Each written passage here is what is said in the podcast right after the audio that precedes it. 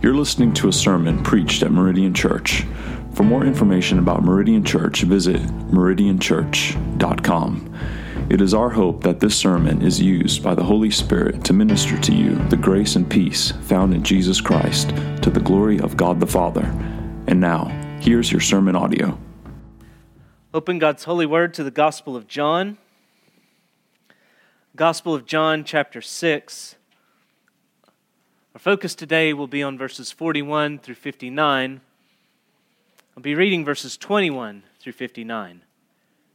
Excuse me, 22 through 59. John chapter 6, beginning with verse 22. On the next day, the crowd that remained on the other side of the sea saw that there had been only one boat there, and that Jesus had not entered the boat with his disciples, but that his disciples had gone away alone.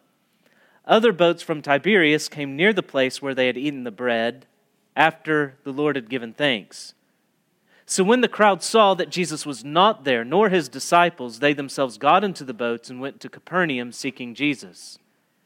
When they found him on the other side of the sea, they said to him, Rabbi, when did you come here? Jesus answered them, Truly, truly, I say to you, you are seeking me, not because you saw signs but because you ate your fill of the loaves. Do not work for the food that perishes, but for the food that endures to eternal life, which the Son of Man will give to you.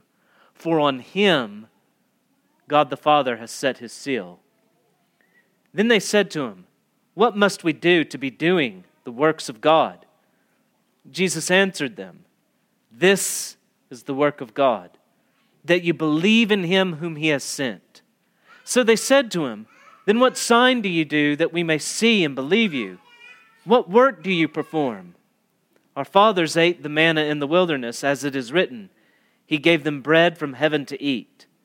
Jesus then said to them, Truly, truly, I say to you, it was not Moses who gave you the bread from heaven, but my Father gives you the true bread from heaven. For the bread of God is he who comes down from heaven and gives his life to the world. They said to him, Sir, give us this bread always. Jesus said to them, I am the bread of life. Whoever comes to me shall not hunger, whoever, and whoever believes in me shall never thirst. But I said to you that you have seen me, and yet do not believe. All that the Father gives me will come to me, and whoever comes to me I will never cast out. For I have come down from heaven not to do my own will, but the will of him who sent me. And this is the will of him who sent me, that I should lose nothing of all that he has given me, but raise it up on the last day. For this is the will of my Father, that everyone who looks on the Son and believes in him should have eternal life, and I will raise him up on the last day. So the Jews grumbled about him because he said, I am the bread that came down from heaven. They said, Is not this Jesus? The son of Joseph, whose father and mother we know? How does he now say, I've come down from heaven? Jesus answered them, Do not grumble among yourselves. No one can come to me unless the Father who sent me draws him, and I will raise him up on the last day. It is written in the prophets, and they will all be taught by God. Everyone who has heard and learned from the Father comes to me. Not that anyone has seen the Father except he who is from God. He has seen the Father. Truly, truly, I say to you, whoever believes has eternal life. I am the bread of life. Your fathers ate the manna in the wilderness, and they died. This is the bread that comes down from heaven so that one may eat of it and not die. I am the living bread that came down from heaven. If anyone eats of this bread, he will live forever. And the bread that I will give for the life of the world is my flesh. The Jews then disputed among themselves, saying, How can this man give us his flesh to eat? So Jesus said to them, Truly, truly, I say to you, unless you eat the flesh of the Son of Man and drink his blood, you have no life in you. Whoever feeds on my flesh and drinks my blood has eternal life, and I will raise him up on the last day. For my flesh is true food, and my blood is true drink. Whoever feeds on my flesh and drinks my blood abides in me, and I in him. As the living Father sent me, and I live because of the Father, so whoever feeds on me, he also will live because of me. This is the bread that came down from heaven, not like the bread the fathers ate and died. Whoever feeds on this bread will live forever. Jesus said these things in the synagogue as he taught at Capernaum. This is the word of the Lord. Thanks be to God. Let's pray.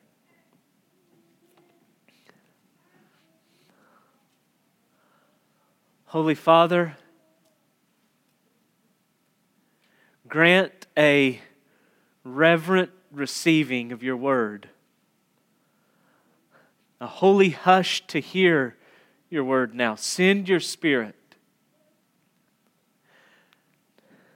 to silence any grumbling, to convict of any unrighteous asking and motives.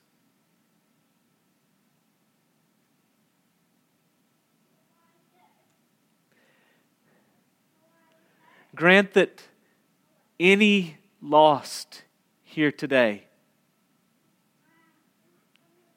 Father, draw them, grant them the new birth, teach them. May they hear and learn of you, for everyone who hears and learns from you comes. So, Father, draw. And for your saints, strengthen our faith. Impress upon us the wonder of your mighty salvation, the goodness of the gift we have in the bread of life the participation, the partaking, the union and communion. May we know that afresh now. In the strong name of Jesus we pray. Amen. In John 6, we see a crowd go from eating bread to asking for bread to grumbling about bread. They eat a kind of miraculous bread to then ask for the wrong kind of bread and then grumble about the right kind of bread. In verses 1 through 15, Jesus feeds the crowd of 5,000 plus, upwards of 20,000. He feeds them with a poor boy's small lunch, such that they are filled, and 12 baskets of leftover fragments are gathered. They eat bread. The same crowd seeks Jesus the next day, and finding him on the other side, six interactions follow. The first four you have in verses 22 through 40, and they ask a series of questions of Christ, culminating in the request of verse 34 Sir, give us this bread always. They ask for bread. And as Jesus continues to press upon them his singular answer, putting this bread before them again and again, which they are not comprehending and they're not receiving, their final two interactions turn to grumbling in verses 41 through 59, our focus this morning.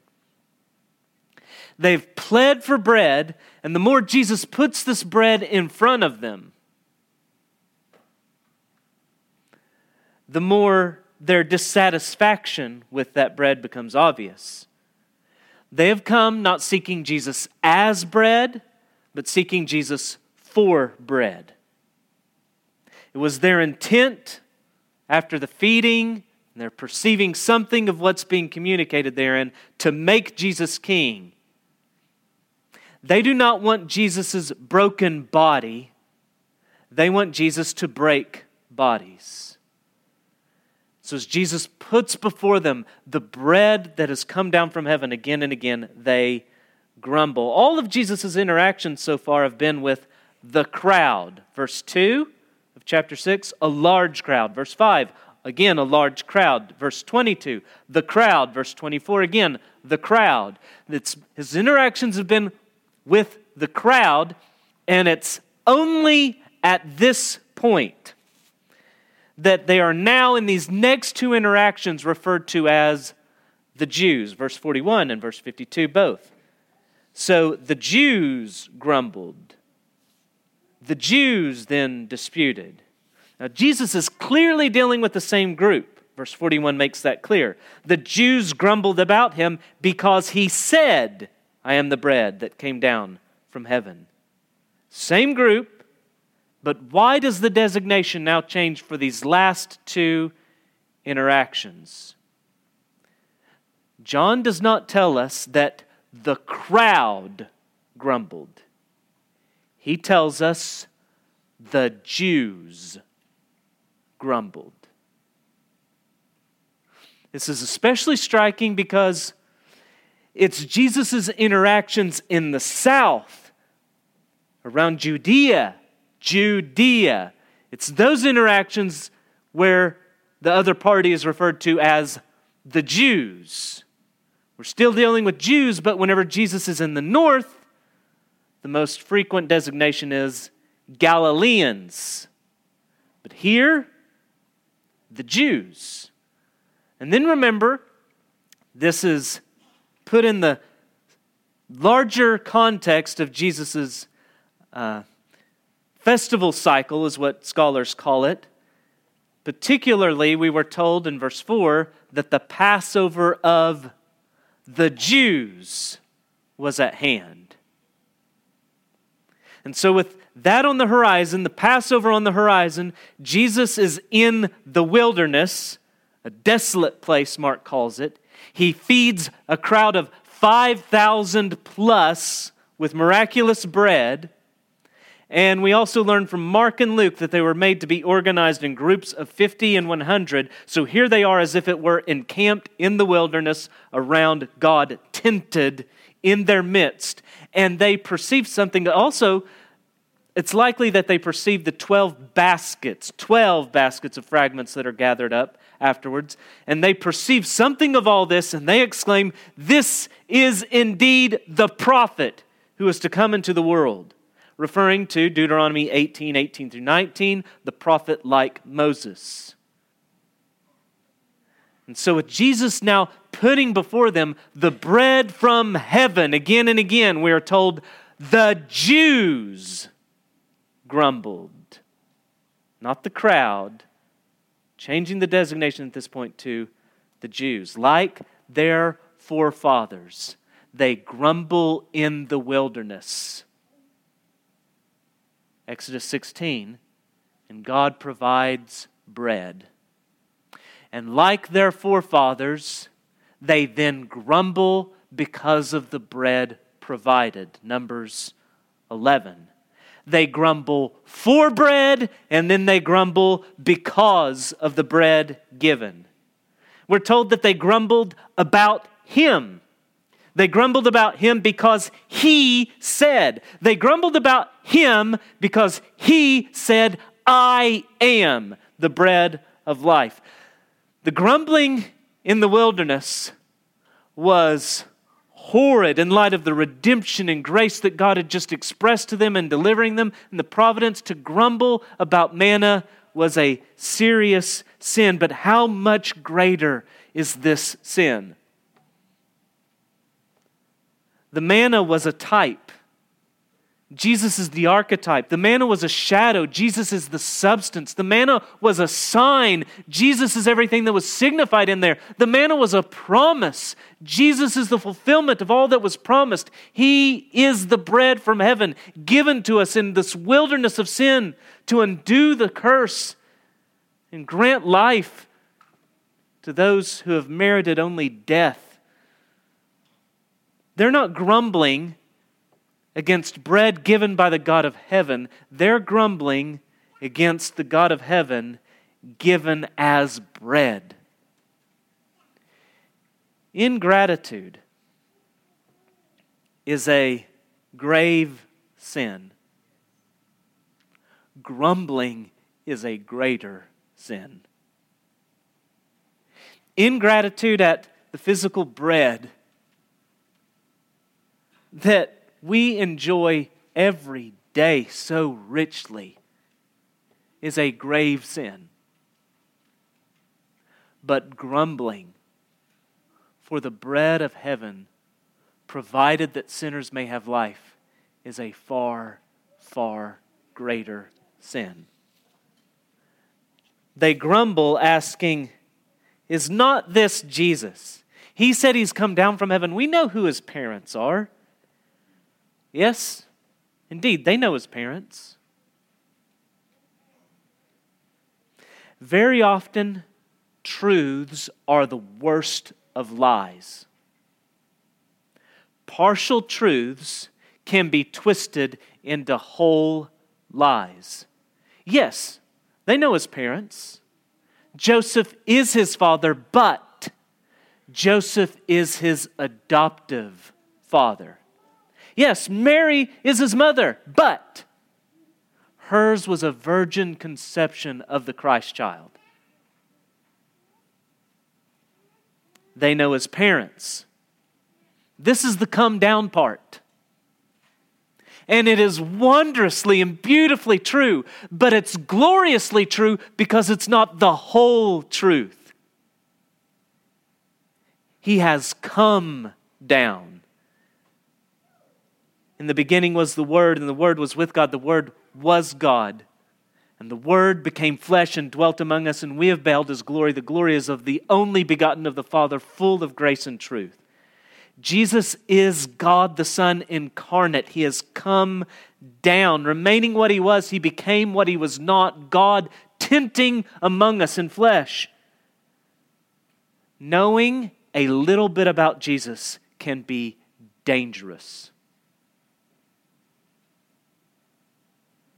It can result in grumbling instead of gratitude. It can mean the difference between feasting eternally with gratitude and eternal famine, grumbling against the God of heaven. Beware of a little knowledge of Jesus. How often is Jesus rejected for a little knowledge of him, for a little truth about him. How many atheists, how many pagans reject Jesus for a little truth? They come to know a little something about the Bible. They come to know a little something about Bible manuscripts and church history. They come to know a little bit about science. They come to know a little bit about the church and, and, and its history and, and the people in the church. They come to have a little knowledge and then they reject Jesus for that little knowledge. They make big decisions with big consequences based upon a little knowledge of Jesus. A little knowledge of Jesus can damn your soul. Truth about Jesus, just in small measures, can be eternally deadly. Now, our Lord Jesus Christ, because He is the Son of God, is transcendent. He's inexhaustible. You cannot know Him comprehensively, you cannot master Him. But do not let this prevent you from earnestly seeking to know Him as thoroughly as you possibly can. Do not reject Him for a little knowledge. Strive to know himself as he's revealed himself in his word. Reject him educated if you're going to reject him. Seek him. Seek to know him thoroughly, as thoroughly as you can. Do not reject him for a little knowledge. After commanding them, do not grumble among yourself, Jesus' response to this has two parts. In the first part, verses 43 through 46, he speaks concerning their coming to him. And this expands on the thoughts he introduced in verses 35 through 37. Jesus said to them, I am the bread of life. Whoever comes to me shall not hunger, and whoever believes in me shall never thirst. But I said to you that you have seen me and yet do not believe. All that the Father gives me will come to me, and whoever comes to me, I will never cast out. All who the Father gives to the Son will come. No one can come unless the Father who sent him draws him. And many try to blunt the force of this by saying it refers to a kind of general wooing that God does towards all mankind. God draws all, He, he tries to woo them and, and cause them to fall in love with Christ. That dulls not only the force of this text, it dulls the glory of what's presented here. The word for draw means to powerfully attract. Not in the sense of, of making attractive so that your Lord, has the idea of someone powerfully attracting to, the idea of dragging, pulling, hauling. For instance, this is the same word that's used in Acts chapter 20, where we're told that they seized Paul and dragged him out of the temple. Now, because of this, some have tried to misconstrue the doctrines of grace. And what we're talking about here is effectual grace, the grace of God that does his desire and his will and saves the souls of those whom he desires. Some have tried to misconstrue it as though this has God dragging sinners, kicking and screaming into the kingdom, as though he coerces and pushes them into salvation against their will. Men are not drawn by God contrary to their will, they're drawn by God changing their will. God does not draw men kicking and screaming into the kingdom, He draws them so that they no longer kick and scream. His drawing means they stop grumbling and they come with the open hands of gratitude to receive His offer of grace. You see, the one we're told that the Father draws is the person that Jesus raises up on the last day, verse 44. No one can come to me unless the Father who sent me draws him, and I will raise him. Same person. The person the Father draws is the person Jesus raises up. If this is talking about everyone, then everyone saved. But that's not what it's talking about. The person the Father draws is the same person that Jesus raises up.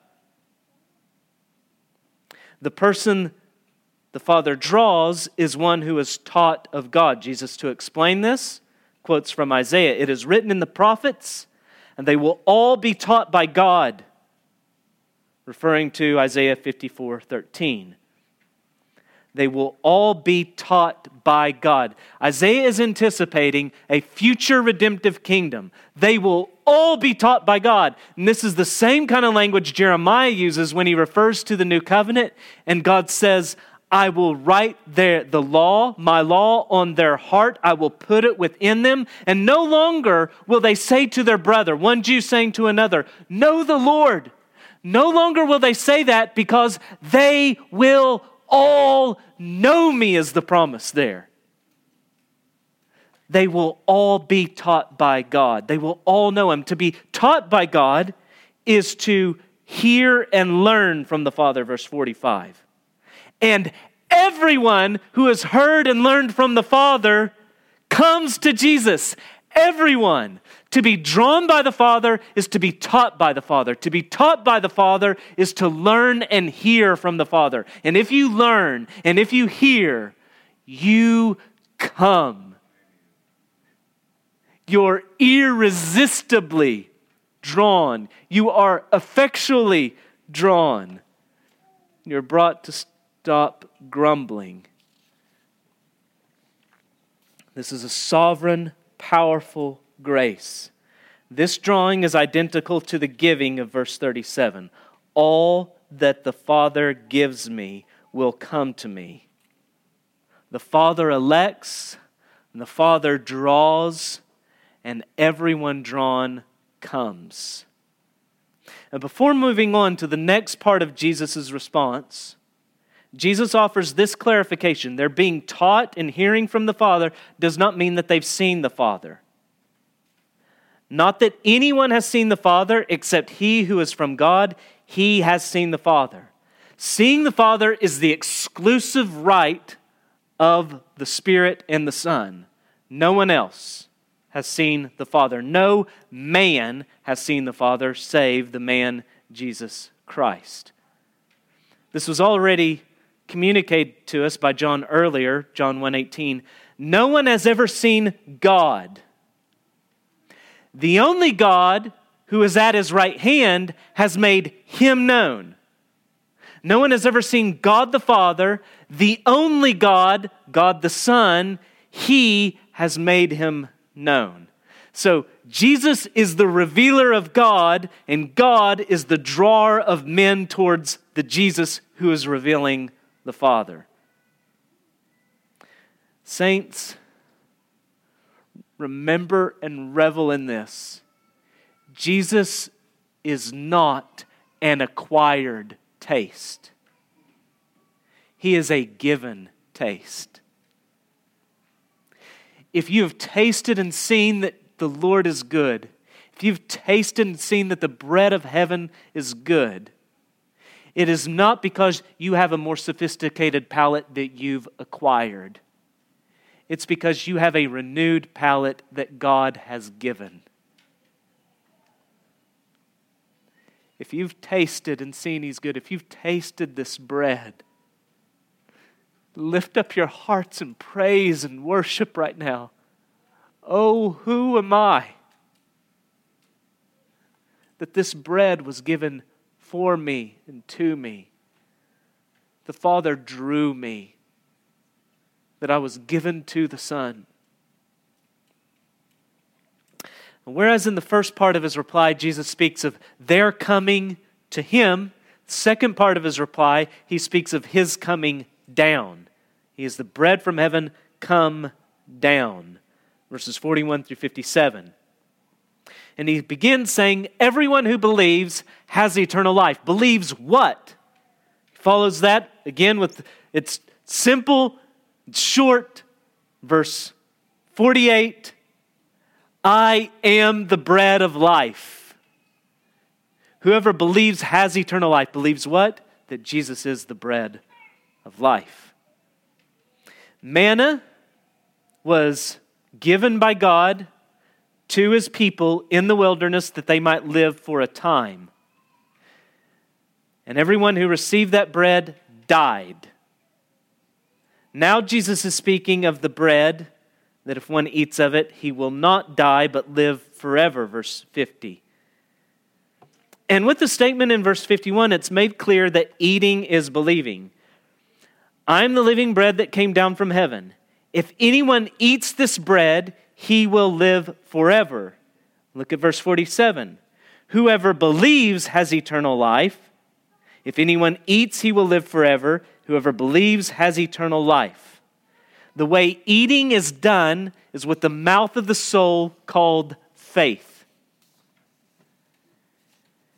Jesus presses this analogy further, saying that the bread that he gives, verse 51, is his flesh. The bread that I give for the life of the world is my flesh. So you have this tension between physical flesh of Christ being given and the spiritual means of partaking of that flesh being faith. This analogy makes things very tangible, so tangible that many have taken it to be a reference to the supper, and then many take the supper to be actually the bread, the body of Christ. These words are not about the supper, these words are about what the supper is about which means that the supper can tell us then something what these words are about. Every word of the institution of the Lord's Supper is pregnant with meaning, it seems. Luke 22 19, he took bread. And when he had given thanks, he broke it and gave it to them, saying, this is my body, which is given for you. Our Lord took bread, He took flesh, and then that flesh, having been broken, He gives it to them, He gives it for them. The supper is the analogy, Jesus' flesh is the reality. His body was broken for us, given to us.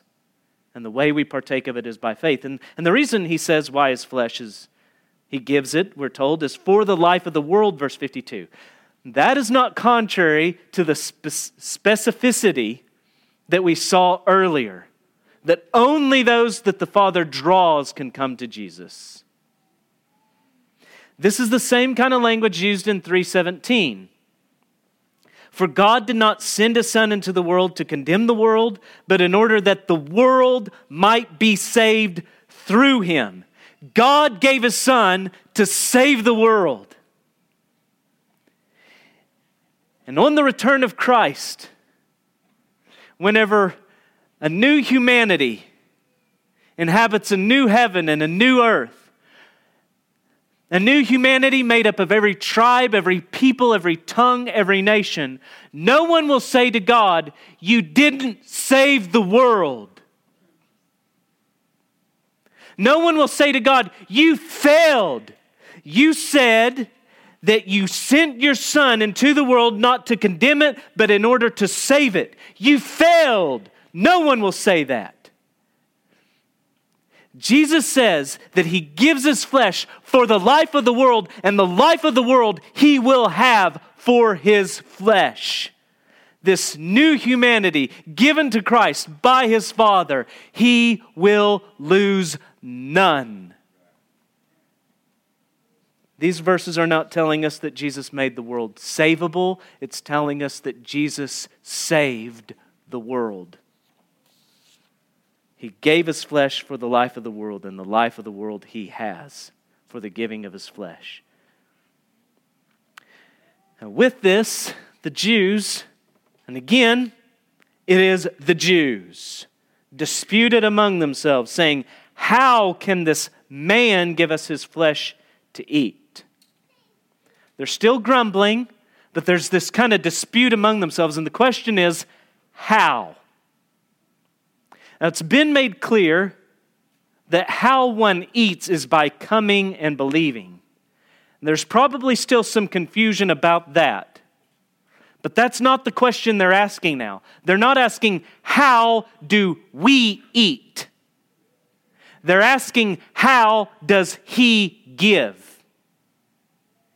How? And Jesus will subtly and distinctly yet answer that question. But also note that they ask, how will this, how can this man give us his flesh to eat? That shouts volumes. They refer to Jesus as a man when he's been speaking of himself as the bread that came down from heaven. Remember, John tells us that he records these signs so that you might, be, you might believe that Jesus is the Christ, the Son of God, that by believing you may have life in his name. These signs are done so that they might believe that Jesus is the Son of God, and they ask, How can this man? Jesus replies, telling them first negatively, basically, no eat, no life, verse 53. And then positively, eat and you will have eternal life, verse 54. And with this, verses 53 through 54, it may seem that Jesus is bringing nothing novel, nothing new to the conversation. He's not advancing the argument in any way, not gaining any ground with this debate, that he's just doubling down, stating the same thing again. But on reflection, I think you see two things that happen here. One, just quickly, is that Jesus explicitly makes clear something of why man needs this bread. Verse 53 Without it, he has no life. If you don't eat, you have no life. Whereas Paul tells us we are spiritually stillborn. We are dead in our trespasses and sins outside of Christ. But as you reflect more, this is, this is what's really striking about Jesus' words, his answer, verses 53 and following, is in a subtle way, he answers how. It's only after they've asked how that Jesus puts this startling image alongside eating his flesh. Truly, truly, I say to you, unless you eat the flesh of the Son of Man and drink his blood, you have no life in you. Those three elements flesh, blood, and life form a very distinct triad in the Jewish mind flesh, blood, and life. There are a number of texts we could go to, but the fullest has to be Leviticus 17. If anyone of the house of Israel or of the strangers who sojourn among them eats any blood, I will set my face against that person who eats blood and will cut him off from among his people. For the life of the flesh is in the blood. Life, flesh, blood. And I have given it for you on the altar to make atonement for your souls. For it is the blood that makes atonement by the life. Therefore, I have said to the people of Israel No person among you shall eat blood, neither shall any stranger who sojourns among you eat blood. Anyone also of the people of Israel or of the strangers who sojourns among them, who takes in hunting any beast or bird that may be eaten, shall pour out its blood and cover it with earth. For the life of every creature is its blood, its blood is its life. Therefore I have said to the people of Israel, You shall not eat the blood of any creature, for the life of every creature is its blood. Whoever eats it shall be cut off. The irony is that that passage both tells you why the Jews could be repulsed by this kind of language, and it tells you the significance of what Jesus is trying to convey to them by this language. How is it that he gives his life for the world, for the life of the world? He gives his flesh for the life of the world as a sacrifice offered up in their stead. By the blood being poured out. The way they would partake of Jesus' flesh and blood is the same way they would partake chiefly of that sacrificial lamb that would be offered up in their stead. It was offered up in their place, and it was by faith and understanding the flesh and the blood and the life in their place and partaking of that. Jesus' body, thus given, and his blood, thus poured out, are true food and true drink. Now, in order to understand what Jesus is getting at, we need to get over the silly idea that the spiritual is somehow less real. Now, the flesh and blood, as given and poured out, are real, but the means of partaking thereof are spiritual. But we must get over the idea that spiritual means less real. God is spirit, He is the most real being and thing that exists. There's nothing more real than God. In one sense, it's been pointed out by R.C. Sproul, we are human becomings. God is true being. He is the I am. He exists. He is absolute being. He is the most real thing. And so physical food can sustain us for a time. But that which results in life eternal, however you partake of it, that is true food. And that is true drink. And that is Christ and Christ alone. And something of, of why we have eternal life and will be raised up on the last day if we partake of Christ is unpacked for us. Why, why this eating and drinking means life is unpacked for us in verses 56 through 57. Whoever feeds and drinks abides in Christ, and Christ abides in them. They're in union with Christ. Now, how is it that Christ abides in us? And the answer is the Holy Spirit. How is it that the Holy Spirit indwelling us means Christ abiding in us? And the doctrine here that we would refer to as the doctrine of mutual indwelling has a lot of other names, another one being perichoresis. It's a Greek word, it means uh, penetration. So it has the idea of the interpenetration of one person of the Trinity into the other. Where one person of the Trinity is, the others are there fully present mutual indwelling. Kevin DeYoung sums it up writing The mutual indwelling of perichoresis means two things. First, the three persons of the Trinity are all fully in one another. And second, each person of the Trinity is in full possession of the divine essence. Now, this truth shines brighter in John than any other singular work in the scriptures. And we'll see that unpacked a lot as we go forward. But specifically concerning the Holy Spirit, the chief place where we see this mutual indwelling unpacked is in Romans chapter 8, verses 9 and 10. You, however, are not in the flesh, but in the Spirit, if in fact the Spirit of God dwells in you. You see the same kind of paradigm. You are in the Spirit if the Spirit indwells you. Let me read it again. You, however, are not in the flesh, but in the Spirit, if in fact the Spirit of God dwells in you. Anyone who does not have the Spirit of Christ does not belong to him. But if Christ is in you, that time it doesn't say the Spirit of Christ. If Christ is in you, although the body is dead because of sin, the Spirit is life because of righteousness. Being indwelt by the Spirit means Christ abiding in us. What the Spirit does is put us into union and then communion with Christ. We abide in Him, He abides in us.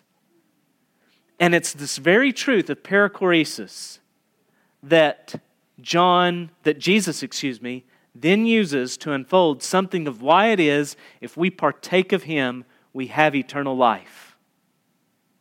Verse 57 as the living Father sent me, and I live because of the Father, so whoever feeds on me, he also will live because of me.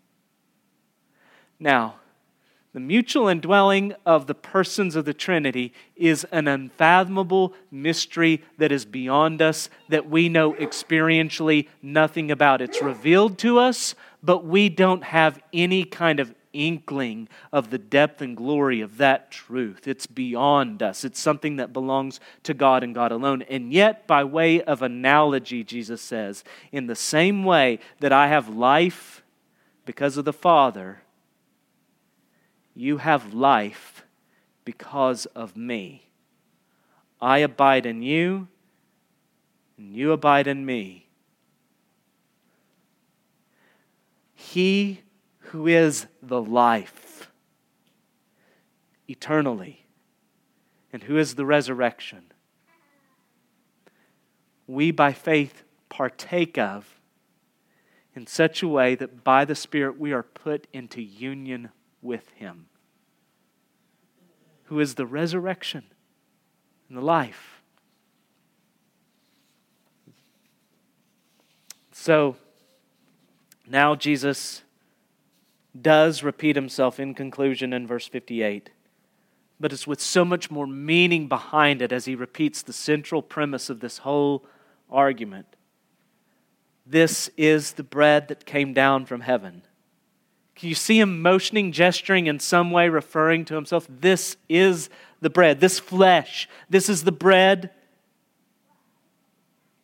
that came down from heaven. Not like the bread the Father's ate. That's what you're asking for, and you're grumbling because you have not received it. This is the bread that has come down from heaven, not like the bread the fathers ate and died.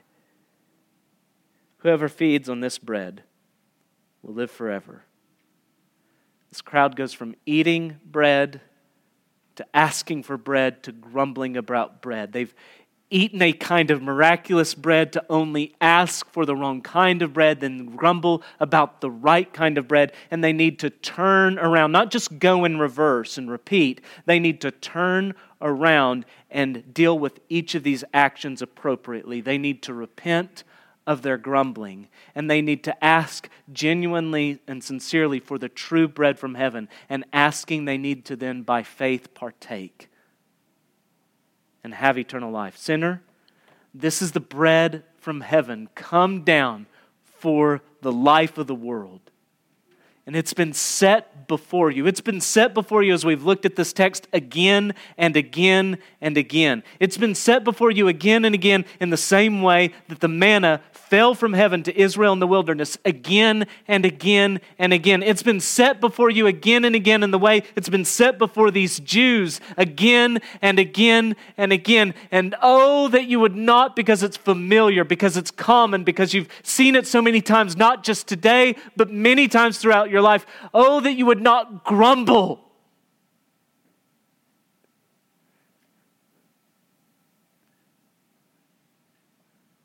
But that you would ask, that you would come, that you would believe, that you would eat, that you would drink. The bread from heaven is set before you. You do not know everything about him. You cannot. But he's been set before you truly, and you know enough, just as the Israelites did at this point. You know enough do not grumble. Do not harden your heart like those in the wilderness. Do not harden your heart. Do not mumble, grumble, murmur against this bread. This is the bread from heaven that came down to give his flesh for the life of the world. If you would come, he will give you this bread. If you would eat, you would have eternal life. If you would drink, you would abide in him and he would abide in you. Do not grumble as those Jews did in the wilderness. Do not grumble as these Jews do with the bread of heaven spread before them. Repent of your grumbling. Come, eat, drink, believe, and have life eternal as you're put into union with the Son by the Spirit. Holy Father, we cry out. Every believer here, I know, I know if they're walking with you in any kind of obedience and faith, we're crying out now together for our friends, for our loved ones, for our children, for those who have covenanted with us, we're crying out, Father, draw them. Draw those you have given to your Son. That's our hope for these souls. So that they come, they believe, they eat, they drink, they believe that Jesus is the Christ, the Son of God, and believing they have eternal life. Father, give us a zeal knowing your word will not return to us void. Give us a, a steadfast confidence that your word is powerful, that your gospel is the power of God unto salvation. And give us a readiness and an earnestness to take it to the souls of those who have no life if they don't know your Son In his name we pray. Amen. Thank you for listening to this sermon audio from Meridian Church. Please feel free to share this resource with others. We only ask that you do not alter the content in any way. Again, you can find more resources at meridianchurch.com.